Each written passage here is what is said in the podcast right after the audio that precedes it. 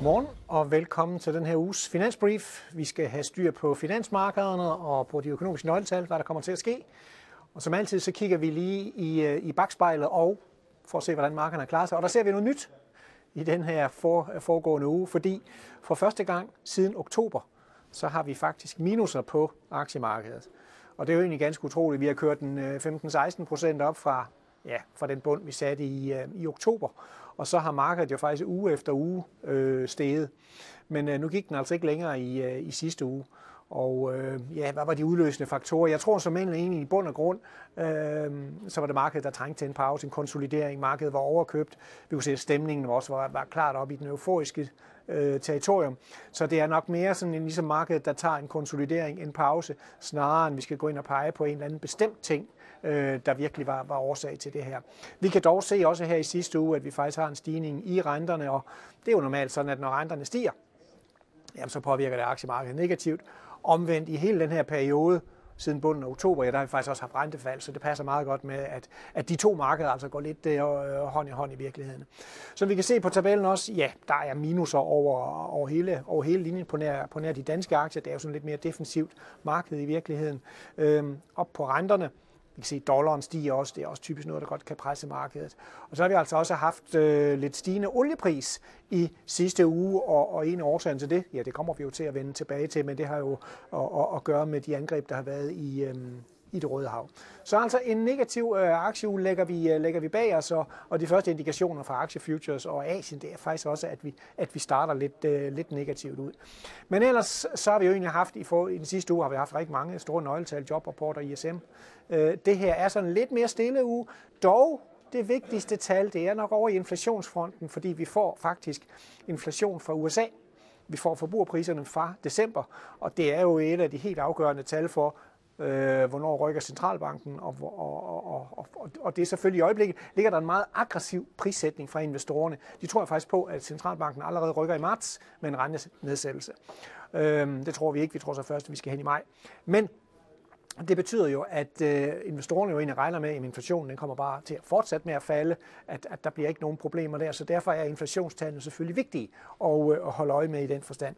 Øh, den her gang, jamen der ser det så ud til, at, at øh, kerneinflationen i, måske kommer til at, øh, at falde lidt, mens at den overordnede inflation måske kommer til at holde lidt mere, lidt mere lige, lidt afhængig af selvfølgelig, hvordan det går med, øh, med benzinpriserne og øh, energipriserne. Øh, kernevareinflationen, den regner vi med, at den fortsat kommer til at, at, at falde og trække ned. Øhm, det, der så også er det helt afgørende, det er selvfølgelig, hvordan kommer til at gå med boligpriserne. Boligpriserne fylder meget i det amerikanske CPI, og, og der forventer vi egentlig snart, at der begynder at komme lidt, lidt, lidt ryg nedad. Øh, og det er selvfølgelig klart, kommer inflationen hurtigere nedad, jamen så giver det også den amerikanske centralbank et alibi for at rykke hurtigere på, øh, på renten i virkeligheden. Omvendt, øh, er der problemer med inflationen, jamen det er klart, så, så, så kan Fed ikke øh, sænke renten så hurtigt, altså allerede i marts. Det er de amerikanske forbrugerpriser, de kommer torsdag, det er ugens, det er ugens vigtigste øh, nøgletal. Øhm, hvis vi ellers skal kigge på, hvad, hvad der sker, jamen, så har jeg egentlig taget to temaer med. For en anden ting, der selvfølgelig også er vigtig, det er regnskabssæsonen. Den starter jo på fredag i USA med de store banker, og skyder regnskabssæsonen for fjerde kvartal i gang.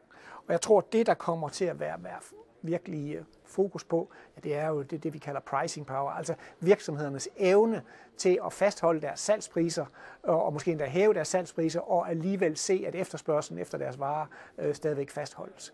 Kigger vi på analytikernes estimater for USA, det er det, jeg har på, på den her grafik her, så kan vi altså se, at vi er dykket ned i negativt territorium igen. Og det betyder jo altså, at der er flere nedrevideringer end oprevideringer fra analytikerne, når vi kigger på, på, det, på USA. Og det, det, det trækker jo så lidt i den, i den, i den anden retning. Og, og noget vi har set også, det er, at hvis vi kigger på de estimater, der ligger for fjerde kvartal, altså indtjeningsvæksten, så er den blevet ret markant nedjusteret de sidste par måneder. Og det er altså sket samtidig med, at aktierne er steget. Øh, vi er altså gået fra for et par måneder siden at regne med 7% indtjeningsvækst til, at vi, nu er vi nede omkring, ja, bare omkring 0,6% indtjeningsvækst. Så, så man kan sige, at forventningerne er også dæmpet, øh, dæmpet rigtig meget. Og, og, og noget af det, man jo fokuserer rigtig meget på, jamen det er den her pricing power. Altså hvor, hvor gode er virksomhederne til, nu når inflationen er på vej nedad, til at fastholde deres, øh, deres indtjening, for at fastholde deres profitmargin. Vi har altså set flere af, øh, de amerikanske firmaer, som har været ude øh, på forhånd, og ligesom at sige, at vi har altså lidt problemer med at fastholde vores profitmargin. Vi, vi, vi, vi mærker, at, at øh, faktisk den her negative effekt fra den faldende inflation, det er altså ikke så let at sende de her prisstigninger videre. Og det tror jeg, det vil der være rigtig meget fokus på i den her regnskabssæson på, hvor gode virksomhederne og hvad de melder ud omkring deres, deres, øh, deres pricing power. Fordi det er jo en ting, der også ligger i øh, investorernes forventninger. Det er jo egentlig, ja, inflationen falder, og Fed sætter renten ned, men væksten vil stadigvæk være sådan rimelig pæn faktisk. Det kan godt være, at den går lidt ned i gear, men jo ikke sådan en hård recession. Det er jo ikke det, der ligger i investorernes øh, forventninger. Og det må jo blandt andet inkludere også, at virksomhederne fastholder deres, deres indtjening, at det ikke øh, bliver noget problem. Og der ligger jo for 2024, hele 2024, en forventning om, at indtjeningen skal stige med, med lidt over 10 procent. Så, så tingene skal altså gå, gå ganske pænt øh, for virksomhederne. Og det er klart, hvis vi så her for fjerkvartalsregnskaberne begynder at se lidt, lidt øh, mudder i maskineriet, at øh, de har vanskeligt ved at, ved at fastholde deres pricing power, så er det jo også noget af det, der kan påvirke markedet øh, negativt i virkeligheden. Øh, og vi kan jo se her på den næste grafik, jeg har taget med her, det her med pricing power, hvor jeg har taget her, jeg har både taget inflationen, og så har jeg taget virksomhedens profitmargin. Og vi kan se, at der er faktisk en, en, en nogenlunde sammenhæng, specielt her, da vi fik den her meget kraftige stigning i, i inflationen, så var virksomhederne rigtig dygtige til at sende de prisstigninger videre til forbrugerne og faktisk øge deres profitmargin.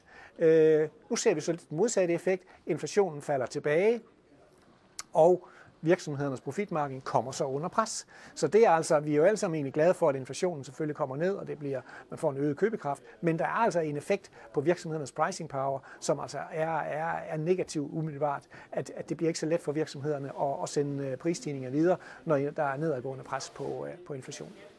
Jeps, Regnskabssæsonen, som sagt, starter på fredag, og så ruller den jo ellers, ikke bare i USA, men, men selvfølgelig også andre steder. Og så skal vi altså en tur til, øh, til det Røde Hav. Vi så, at øh, oliepriserne var, øh, var steget sidste uge, og vi ved, at der har været en del skibsangreb i det Røde Hav, øh, hvor Houthierne, som jo er en oprørsbevægelse i Yemen, der er, kan vi godt sige, allieret med, med Iran, har angrebet den kommercielle øh, skibstrafik, og specielt skibe, der skulle til, til Israel, det er jo blandt andet gået ud over Mærsk skibe. Og det sker jo nede i, i, øh, i det Røde Hav. Og, og spørgsmålet er jo så, øh, jamen, hvad er nogle af de økonomiske konsekvenser af det her? Og man kan selvfølgelig godt blive nervøs, når man kigger på fragtraterne, som jeg har her på grafen til højre. Øh, de er altså allerede steget skal det sige, det er spot-fragtrater det her, øh, og ikke kontraktfragtrater. Men man kan godt blive nervøs for, jamen hov, kan det her faktisk ramme inflationen og give os en højere inflation? Umiddelbart tror vi ikke, at det bliver tilfældet. Nu skal vi selvfølgelig se, hvor lang tid de her angreb de, de fortsætter. Der er jo blevet sendt, øh, kan man sige, militære øh, styrker derned, skibe fra, øh, fra Vesten.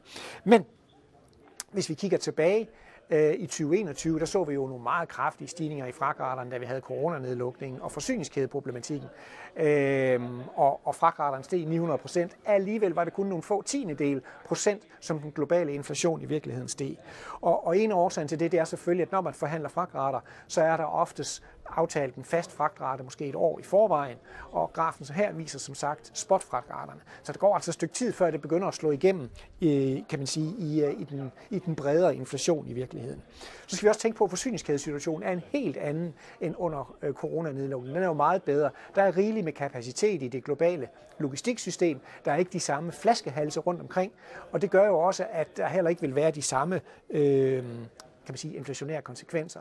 Vi skal også huske på, at under corona, selvom vi var lukket ned, så var der jo rigtig meget gang i varehandlen øh, fordi det var nærmest det eneste, man kunne øh, bestille varer. Øh, I øjeblikket, jamen, der har vi en betydeligt mere afdæmpet efterspørgsel, også vare efterspørgsel, så der er heller ikke det pres på, som der var under corona i, i virkeligheden.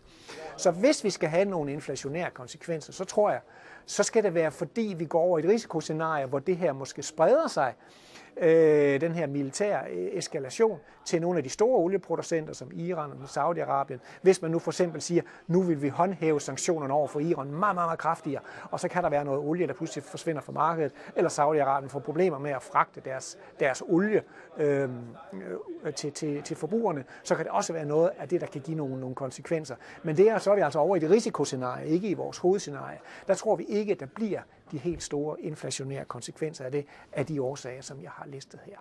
Jeps, det skulle være det hele for den her uge. Tak fordi du kiggede med.